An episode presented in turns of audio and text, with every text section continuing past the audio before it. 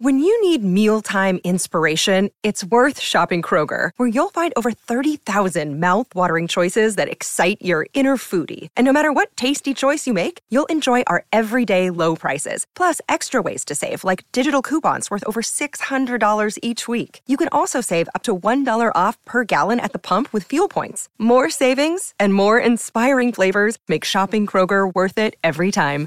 Kroger, fresh for everyone. Fuel restrictions apply.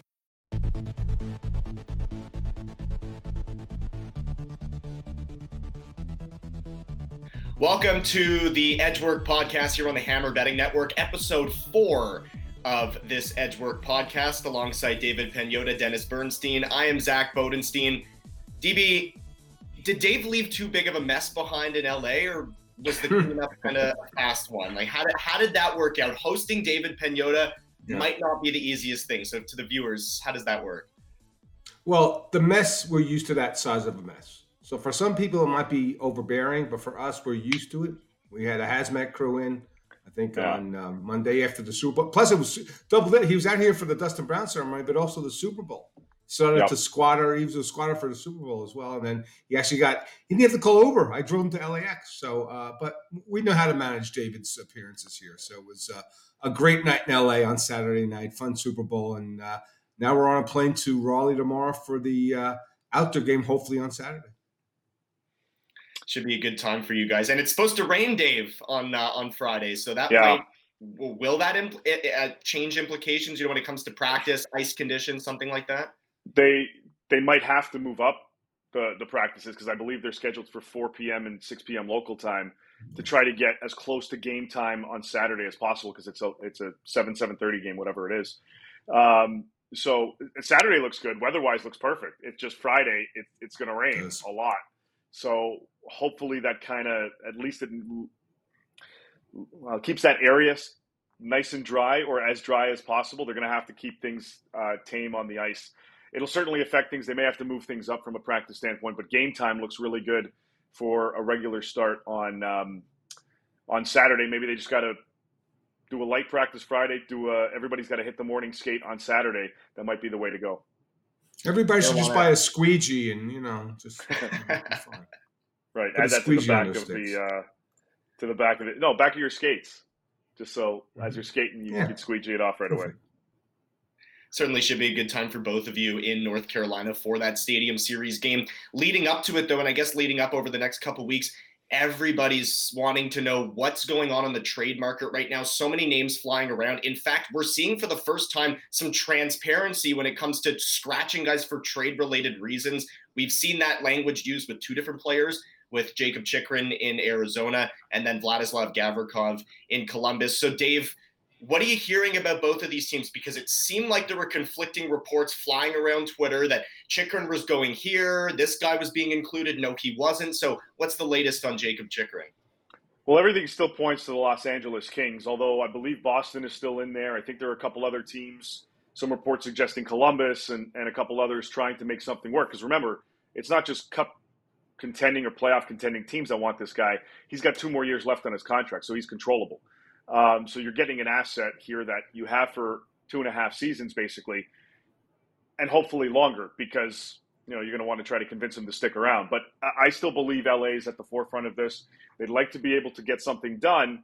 They just got to figure out the money. I, don't. I know there were reports of Cal Petersen in it. I, don't think that's the case. Um, I've heard names like Sean Walker, Brendan Lemieux, eh, not as centerpieces, but as as potential adds to whatever package this may end up being. So I mean, when we were in LA on Saturday, it was half hour before we got to the rink at about 4:30 local time. The Coyotes put out the tweet that they're scratching Chychrun, and then all hell broke loose. So as we were getting ready for the Dustin Brown ceremony, we're also checking our phones, trying to figure out, okay, well, is something happening here? Um, it was close. It's still relatively close, I believe, but I, I think things are um, from Arizona standpoint, you want to try to max out your return. I sure. believe there's a lot of frustration from a few parties as well that this hasn't happened yet. Um, but I mean, here we are.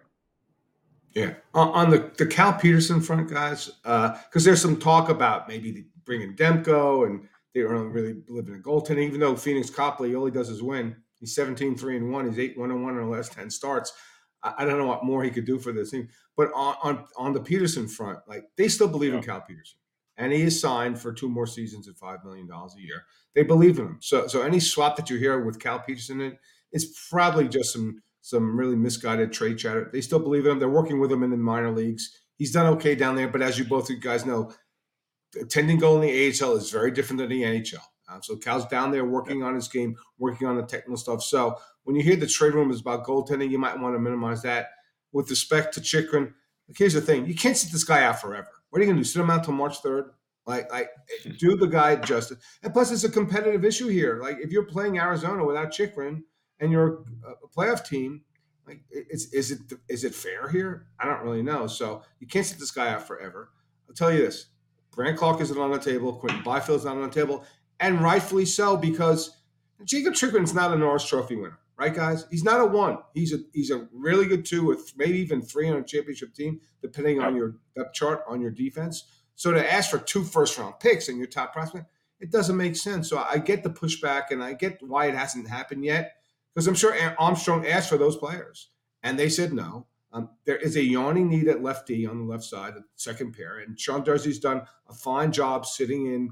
And Dave mentioned Sean Walker. Sean Walker was the solution in the offseason for the left side D on the second pair. Didn't work out early. They moved Durzi over there. He's been yep. fine. He produces offense, but he, he's not the long term answer, so, Zack. So I think that yeah, they want him, but they don't want to overpay. But you're right. You have three swings at a playoff with this play. Any any team has three swings right now if you trade in the moment. And the thing about LA, you look, and I'm sure we'll talk about this. You look at the Pacific and the West; it's wide open. So whoever takes that swing, if it's another Western team, and you add that player to the lineup, you might be able to get through the season to the Cup final it's kind of like a win-win move because if you make the move somebody else doesn't that you're head to head with and then that kind of gives right. you the upper hand. So Dennis, we were talking before, actually a couple days ago, producer Jason was talking about Sean Durzi on the left side, who you just mentioned. That need for LA, I mean, that could be a hell of a fit because you know, I'm not going to say Sean Durzi cost Copley his shutout last game, but you know, he's tend to be beat quite a few times on the defensive side. So, you know, to have him on number one, his natural side, but then number two, in probably a third pair role in five on five action could be beneficial in a bunch of different ways for the Kings. Yeah, I, I definitely think so. And, and, I know Sean has spent time with him this season. Really good kid. He's really defied the odds. He came out of nowhere last season when Drew Doughty went down for injury. He helped save that season last season. Um, it's a challenge for him on the left side. He's trying very hard. He's he, it's it's on the job training. Basically, he's learning the position because he's a right D. So yeah, eh, but they need his offense. That's a, he's a puck moving defenseman, which they don't really have a lot of. Drew isn't the same Drew Doughty that that won Norris trophies. Mikey Anderson's a stay at home guy. So is Matt Roy. They, they need him in the mix. Right? Absolutely. But I agree with you. Right, right side is much better suited for Sean Durzi. But for right now, he's holding his own. He's not the greatest defender in the world, but they are in a playoff spot, and he, he's been part of the solution in Los Angeles. But yeah, they, they need to solve that. Here's the thing they can solve the goaltending in the offseason because right now they have an over $10 million cap hit in, in, in net, and you're not going to bring in another goalie. Uh, three are already healthy. They can fix the lefty right now. If it's him, it's Ga- if it's Chychrun, Gavrikov, Provorov, who's probably not getting traded. So that's the difference in LA. Like one issue can be solved right now in the moment. The other one probably you're looking off in the distance, probably in the offseason. Dave, we were talking a couple weeks ago about Gavrikov and how there's always a market for these kinds of players. Yeah. Left-handed D, plays big minutes, big body, solid defender. What's the latest on him, and what might it cost to get Vladislav Gavrikov? Well, the asking price has been a first-round pick plus for for him, and I know there are reports of you know extra picks on top of it. I don't know if it's going that hard. I don't think anybody's got an appetite to really pay that, but you're looking at a first-round pick and, and another asset effectively for Vladislav Gavrikov and he has the potential to sign an extension with teams. I know he's spoken, or his agent uh, has permission to speak with other teams. He's spoken with other teams. He's spoken with LA. He's spoken with Edmonton. He's spoken with Boston. He's chatted with some other teams, Toronto and so on, about what a contract extension would look like. So teams that want him not only know what the price is to get him from a transactional perspective, but they also know what the opportunity cost is to keep him around beyond this season. So if you're trading for this guy, it doesn't necessarily mean he's going to come with an extension, but at least you have an idea as to what he's looking for and whether that's realistic for you to, to, to keep beyond this year. So I think from a lot of the team's perspective, as they're weighing out their options to see, do I want to give up a first round pick plus for this guy? Can he stick around? Is he going to be uh, able to gel with my group and, and kind of be put in seamlessly so that you don't have any disruption in the chemistry that you've got already? So all of these elements are being considered. I, he's going to get traded. I mean, he's scratched and he's not going to be playing again until he is moved. Um, so I mean, we just got to keep a watchful eye to see who steps up in here. There's there's other teams that are poking around, Calgary and um, and, and a few others, but it's really going to come down to what's the cost. Are you willing to pay it? And do you feel you have an opportunity to keep this guy signed beyond this season? All of those elements are in play here. DB, is that a good contingency in your mind for the Kings if they can't land Chychrun? Yeah, it is. Uh, but I would not trade a first round pick for a rental, and I'm not sure they would extend him. So that that's the thing. So if, if I'm Rob Blake, I'm saying, okay, you're not getting my first round pick this this year, even though it's not going to be in the Connor Bedard race because they're going to be in the postseason. Um, I would offer him a second and probably B level prospect. And, and look, if Jarmo can get a first round pick for that guy, God bless him. He won. That's a win for him. I, it's like what he, I think we do with David Savard. Didn't he get a first round pick for David Savard? So mm-hmm. it, it's can he create a seller's market for this player? Because is this player really worth a first round pick? I don't think so. But in the context, if you think he's going to put you over and be the last beat in the putt, that's the thing with, with LA. Even if they got Gavrikov, are they a four round team? Not this year. So so Rob, that that's the issue even with Chychrun, like, are, are, they there yet? Is it the last piece of the puzzle? Any player put them over? I don't think so because it needs a little bit more development. So Gavrikov would be a short-term solution, I think, as a rental, but it, it can't be for a first-round pick plus for Los Angeles. That they, they, just Rob's too conservative. He wouldn't do that, I don't think. And they learned a lesson a while ago. I think back in 2015, Dave, when they traded for Sekera and they gave him yep. a first-round pick, and that really didn't work well. So I would be very hesitant, even with a guy who does fit what the need is in Los Angeles to move around a first round pick for that guy. The, the other, I will add, if you if you're a team and you believe you're at least a three round team, then are you are you comfortable giving up a 25 plus pick yeah. for this player? I mean, that's that's really what it comes down to. Because keep in mind, Joel Edmundson's also out there. He's got one year left on his contract. The asking price for him, first round pick plus. So the, the market for defensemen is a lot different than the market for forwards because there aren't as many defensemen as there are forwards out there in terms of right. those caliber of players. I mean, you've got Erik Karlsson, you've got Jakob Chychrun. Take those off the table. What else you got? You got Gavrikov, you have Edmundson, you have Luke Schenn. I mean, Klingberg, yeah. different type of defenseman. He's offensive.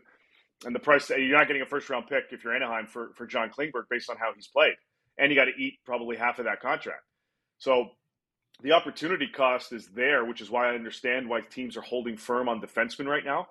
Um, but you, you got to take that into account. If you're Boston and you're like, listen, I got to go get uh, Vladdy Gavrikov, he's going to put me over the top. Am I going to give up a first round pick? Sure. I mean, I think that works. I mean, some teams don't have first round picks this year, so that's going to obviously play a factor too. Mm-hmm. And are you more comfortable giving up a first round pick next year than this year? That's also part of the equation, which we've seen in other instances with you know Ben Chiarot getting traded. Mm-hmm. You know, got a first round pick, but you know some some teams like to like to move the pick for a following year versus this particular summer. And with how deep this draft is allegedly, um, some teams might be pushing for for that 2024. They may not get it. They may not get their wish to give up that pick, but it sounds like a lot of teams are trying to push to next year. See, with Boston, like I get them going for Chychrun. I get it. Like Chychrun and Charlie McAvoy up top. Look, they fell under 800 point percentage. So I guess there's panic in Boston because they've lost a couple games or whatever. But but Gavrikov instead of Grzelcyk yeah. doesn't make like it doesn't put them over. Like Chychrun for Grzelcyk puts them over. Like that pair on top of what they've done this season. Oh. That's why you go for it. Yes. I disagree. I, I think I think Vladdy Gavrikov is the shutdown type of defenseman that a cup contender absolutely needs. Chychrun. They're first in goals against. They don't need them. They're first they in goals against. Then they don't need Chychrun either. But they Chychrun gives them more offense. That, that's the how thing. More, I mean, yeah, but how much how much more do you need in that? If, if if I'm if I'm them, I rather go and give a second round pick for John Klingberg if you want offense. If you're trying to add offense, yeah. I'd rather give a second round pick for Klingberg than I would overpay for Jakob Chychrun. Personally, if offense is what you need, I think Gavrikov. There's a reason why teams like Boston and Edmonton, well, Edmonton, they need defense like they need real defense. I understand the players want a guy that can help get the puck out of the zone. That's helpful too, guys. But you need somebody to help out your goaltenders. So I think Gavrikov is what they need. But Kenny Holland's got to kind of figure that out. I think you add a guy like that on your back end if you're Boston, you're that much tougher to play against. But that's the thing. Gavrikov makes sense in more, way more sense in Edmonton than he does in Boston. I agree with that. Two completely different players, but two guys that are definitely going to fetch hauls if and when they're traded. And you know, you're talking about the players, but also the contract situation. One's a rental, one's got two years after this of control. So Vladislav Gavrikov, Jakob Chychrun, certainly hot on the market right now, held out of their respective games for trade related reasons, is what the teams say. Patrick Kane has been playing every game for the Chicago Blackhawks so far, has not been traded yet. This has been a topic even going back to last year, because coming into this year, it was the expectation that he was going to be traded. We've mentioned him on this show before. It has not happened yet. So, Dave, the latest on Patrick Kane, is there a trade list now? Is are things picking up steam? What's going on? No list. No list yet has been submitted. Uh, I know Tuesday went wild with Toronto talk and all kinds of stuff. And Toronto is interested, just like Dallas, just like Vegas, just like Carolina the Rangers, the Islanders. I mean, the Rangers, the, the gymnastics they'd have to pull off to make that happen would be, uh, yeah, exactly. Olympic um, sized gymnastics, exactly. Right. Yeah, 100%. So, look, so I, I spoke with his agent yesterday. There's there's no decision that's been made um, with him or or Jonathan Toews. They're not there yet. He's still exploring his options, evaluating everything. He he, he doesn't want to rush into anything. Clearly, um, even though he probably lost his first option. But uh, the sense I'm getting is that will happen next week. That that will at least get across. Whether it gets leaked to any of us, I don't know. But the expectation is those decisions will come out next week for both Kane and Toews, and that'll give Kyle Davidson, Chicago's GM, some runway uh, to work on a trade if they're willing to move. And if they're willing to move, where are they willing to go? I think Toronto's an option. I don't know how they pull it off financially, but I think Toronto's an option. I think Dallas is leading the pack, quite frankly. I, I know there's interest to go there. Um, you just got to figure out how to work out a deal. They don't have their first round pick, so how does that play a factor? Is Toronto willing to move their first round pick for a player like him? Maybe. Um, you know, it wouldn't be a Matthew Knies or one of their other top prospects, the, the young Finnish defenseman. Um, but would it be a first round pick, another prospect, another asset? Can they make the money work? Is it going to be a little bit bigger? Lafferty's a guy that they like, so maybe they, they bring him in to, to solidify the bottom six. You move out some money, maybe a Pierre Engvall, even though the coach absolutely freaking loves this guy. so that might be uh, problematic in terms of what they may do. But all of the, I mean, th- there's parameters in place with all of the teams that have interest. Yeah, we'd give up this or that or this. We'll firm it up once it becomes more realistic. So at least Chicago has an idea for both Kane and Toews a, a rough idea as to what they could potentially get in a deal. So if Kane goes back and says, okay, I'll take Toronto, Dallas, and Vegas, for example, then it's up to Davidson to maximize the return on one of those three teams. It might be two teams, it might just be one. But then it's up to him to max that return. Same with Jonathan Toews on the other end.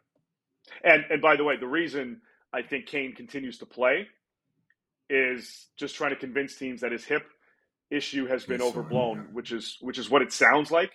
Um, despite people suggesting otherwise, it certainly sounds like it's not a nagging, dreadful injury that it was led out to be. Yeah, he left the game last month, and then he missed a few, but that that was it. Right. Yeah, on Kane, I just find it funny that you have a player that utilizes his no movement clause, protects himself from being traded anywhere, and then when he doesn't get traded, he complains about not getting traded. Like, oh, I wasn't too happy about well, dude, like make up your mind. If you made up your mind in October you want to be traded, then you would be on the Rangers right now. But you waited and waited and waited. And, you know, sometimes players don't get what they want. I know it's shocking, but you know, Patrick is like he's saying he's complaining. Oh, I, am not too happy to hear about that trade. Well, dude, you could have been there, but you just wait. And look, he's got that right. And, and the thing about Kane to Toronto, they you know, they need another skill guy. You know who they need? who guys who unrestricted free agent. Dave's talked about him a lot. Tyler Bertuzzi. That's the type of player they need in the playoffs, not Patrick Kane. And Patrick Kane's a great player. Don't get me wrong. But you need a player that's going to get to the net and be feisty and drag your team into the fight. That's the type of player they need. A grittier player. And yes, he's not Patrick Kane. He's not at that level. They've got enough talent if everybody's healthy. They've got enough skill. That's the type of guy, a gritty guy that they need. I think that would help them more. I think he's just a better fit for them for what they need than Patrick Kane.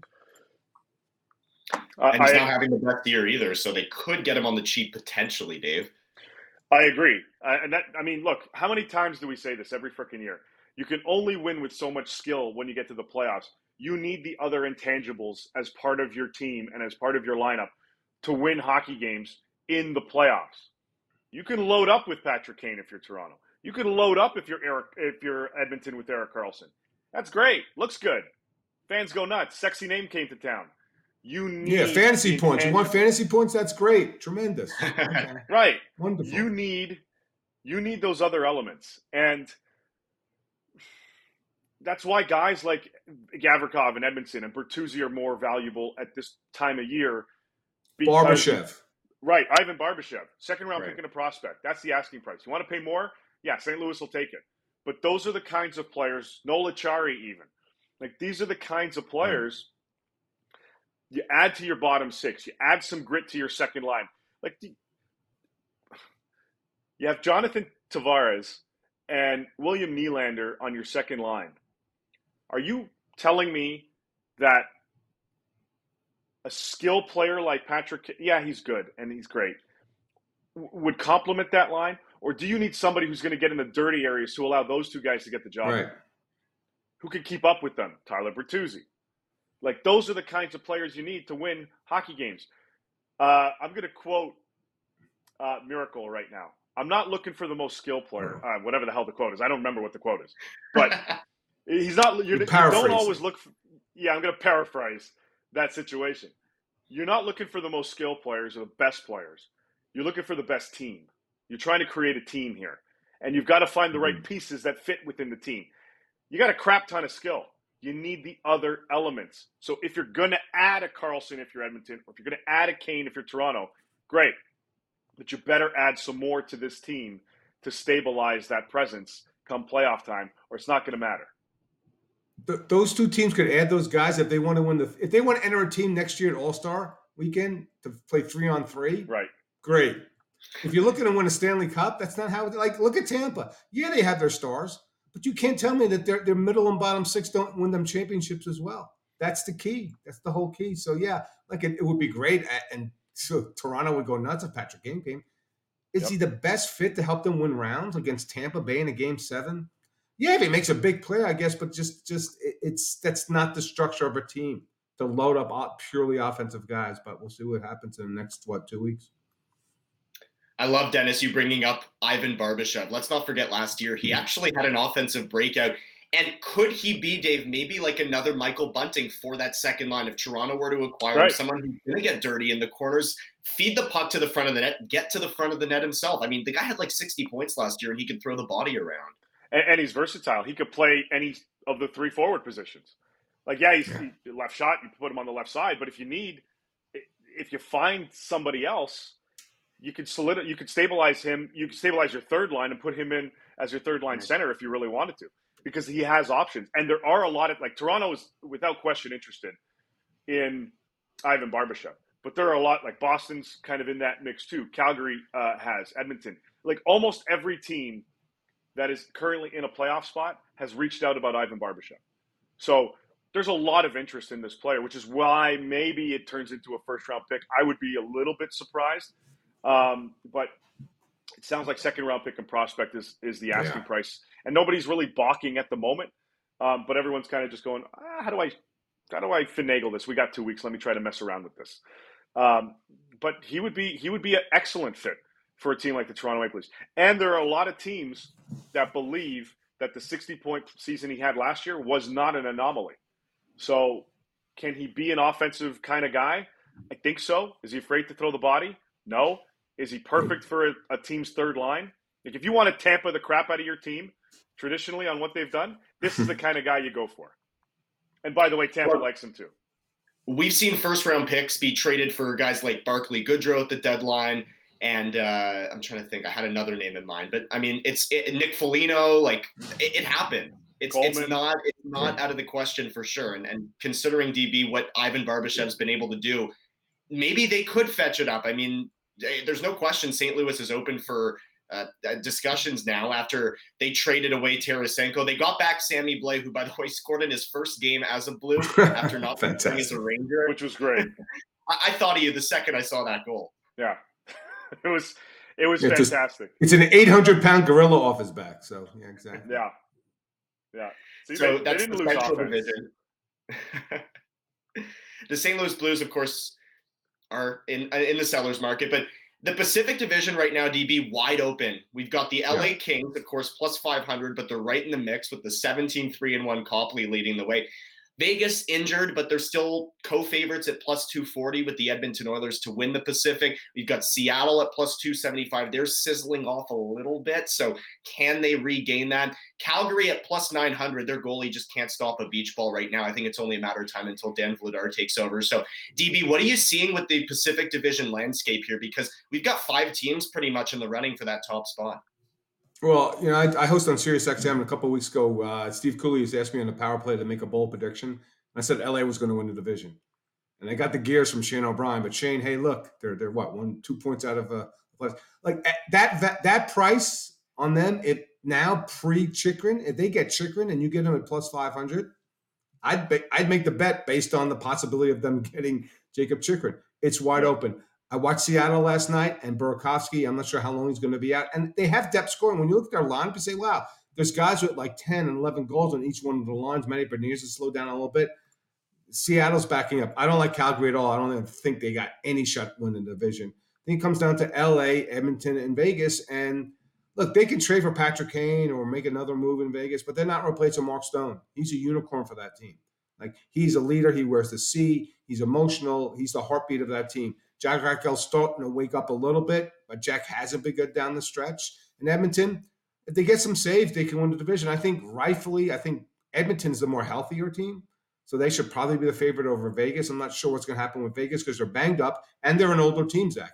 And down the stretch, if they if, if you're going to play Pietrangelo 25 or 27 minutes, like that's going to wear on this team, and that's what happened down the stretch. So it's really interesting. Vegas could easily win, but think Ve- LA at plus 500, and they're right there. And they have a pretty relatively easy schedule once they get through this this Eastern road trip. They have at the end of the month. They have a lot of home games, and they, they have a, against lesser teams. I, I think for the value, I think LA is the best bet right now. Yeah, I agree. I mean, look, especially if they add, And they're going to add at some point. It's just a matter of how extreme is this addition. Yeah. Is it Chychrun? Is it Gavrikov if the price is lowered? Uh, is it Luke Schenn, for example? I mean, no, yeah. actually, it's not because he's right. And they, they, don't have. If they get another right, right shot they, they on that, twenty-seven right. Only a matter of time until Luke Schenn gets his statue too, next to Dustin Brown. Uh, easy, easy now with that. Everybody outside not appreciating Dustin Brown's presence in LA.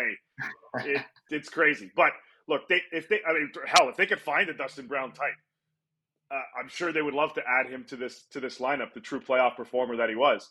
Um, but I, I, like LA too. The way that they're playing, everyone okay. Everyone's complaining about goaltending, and, and they need to get another goalie because Copley is this, Copley is that. Like Dennis said earlier, Copley is 17 and three.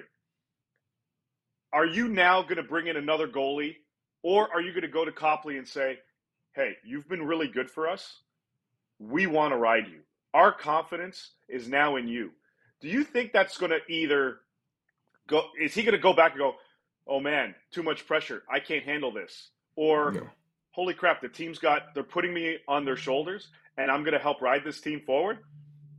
Like that's motivation all by itself. So I, I mean that, which is huge. So if they can make some type of addition, and, and, and there's this Patrick Kane talk, which I'm still not understanding fully, but it, it, it shows to me that Rob Blake is just looking around and weighing his options. So I, I think certainly they're going to stay up top. Um, yeah. and they're going to fight for that division. I, I, the, I really think, the, I really think they yeah. are. The goaltending options, like like Talbot's hurt, Demko's hurt.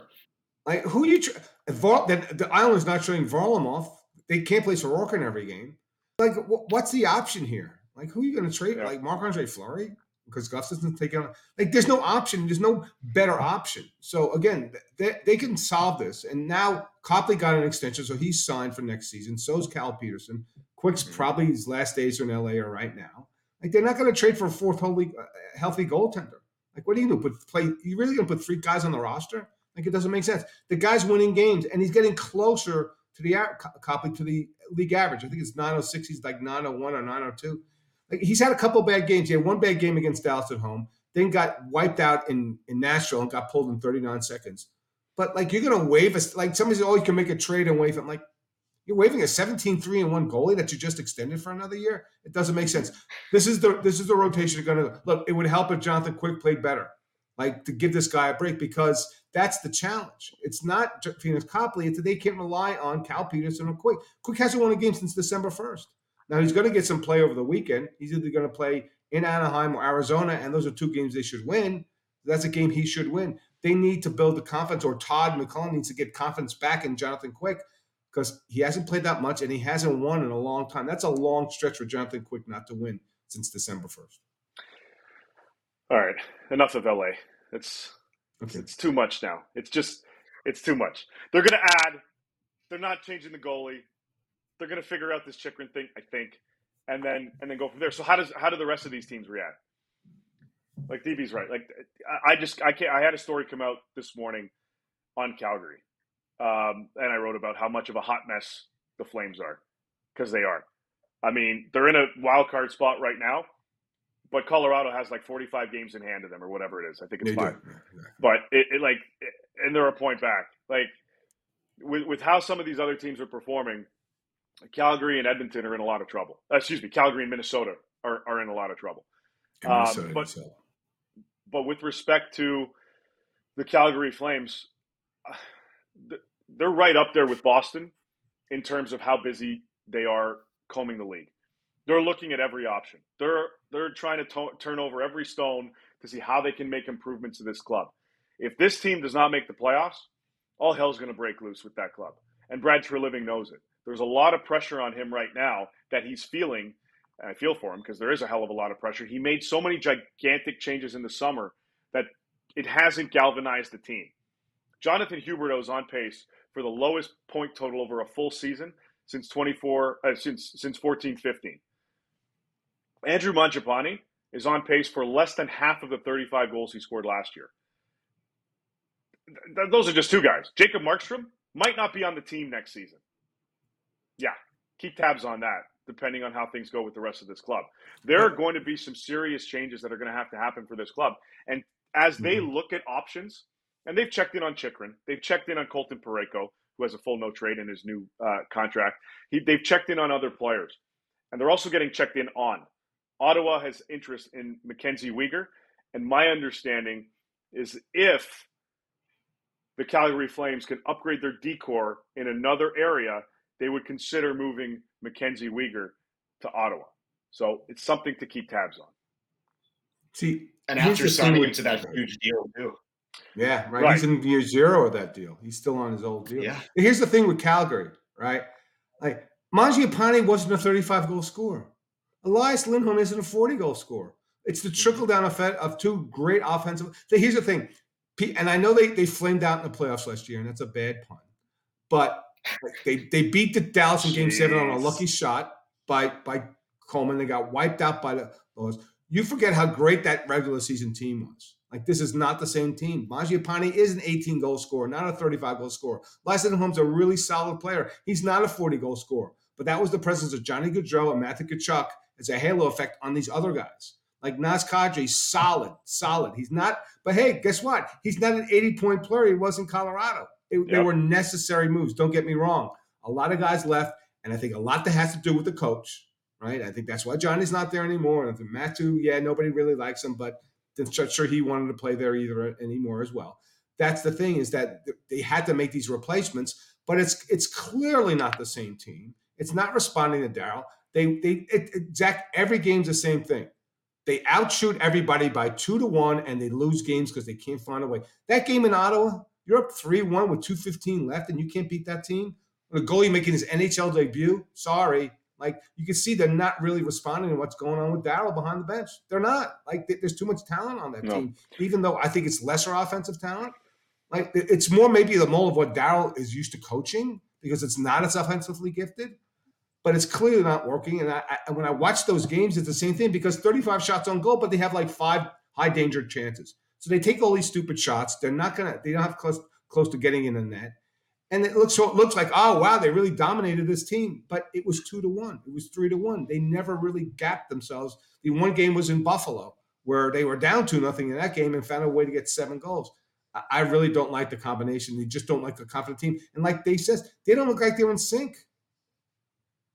There, there was there was talk over the weekend that if they lost that game to buffalo which they ended up winning 7-2 i think it was 7-2 but yeah. Or maybe that would have, uh, whatever. They won the freaking game. Um, there's too much hockey going on. If they lost that game, there was talk that Daryl's hot, uh, Daryl's seat got hotter. Like there is, there is now whispers that yeah. they they're, they're contemplating everything. And and look, Dennis is right. Nobody expected Mangiapane to score 35 goals again this year, and nobody expected Lindholm to get 40. But to get under 20 or around 20 for Lindholm, like people thought, okay, in Calgary. If these guys could be around 25, 28 goals, great. We brought in Huberdeau, we brought in Naz. We'll be able to supplement that. The offense will still work for this team. It hasn't worked. And Jacob Markstrom's been garbage. So he knows it. I mean, he's having a really bad year. He knows it. He can't figure it out. Yeah. I mean, sometimes you just have those shit years. Sorry. And you, you, it just that just is what happens. So a lot of bad things. Everything's kind of happening all at once for the Calgary Flames, and Treliving's trying to figure it out. I, I don't know if he can. Uh, as I said in my article, he made some earth-shattering moves in the summer, so he's there's there's there's no stopping him from having to do it again. But he's got to figure this out, and his team's not doing him any favors lately.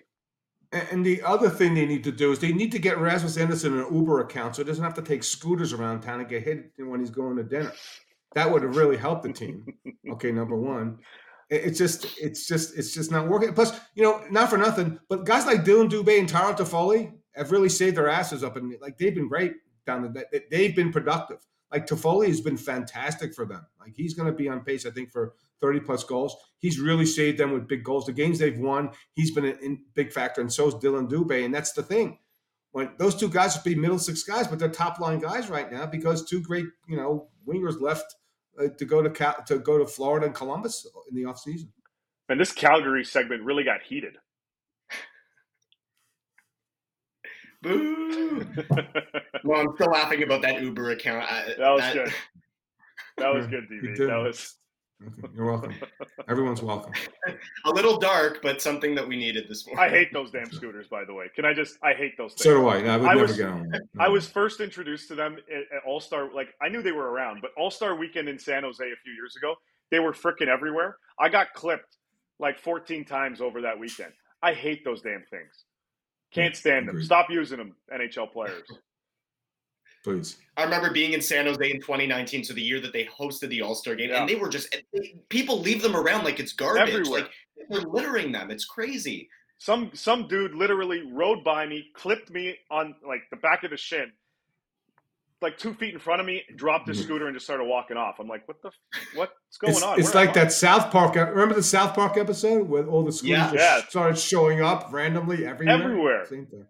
I hate those damn things anyway. Yeah, South. I mean, South Park does that. I mean, they they play off of real things that happen. So right. I don't know what kind of shit they run in California over there, DB, but. Zack and Dave not impressed. No, zero no, percent. I, am gonna I'm gonna chuck those things into the friggin' Pacific. You should exactly. Uh, I don't get it either. Environmental stuff. You can't really whatever. Well, guys, a lot of names to watch on the trade market leading up over the next few weeks. We've got the Stadium Series game on Saturday. You two will be there in Raleigh. So enjoy that. And thank you, everybody, for tuning in to episode four of the Edge Work podcast on the Hammer Betting Network. We've got the best bets every single day at 10 30 Eastern going live. So you can check those out. And we will see you next week.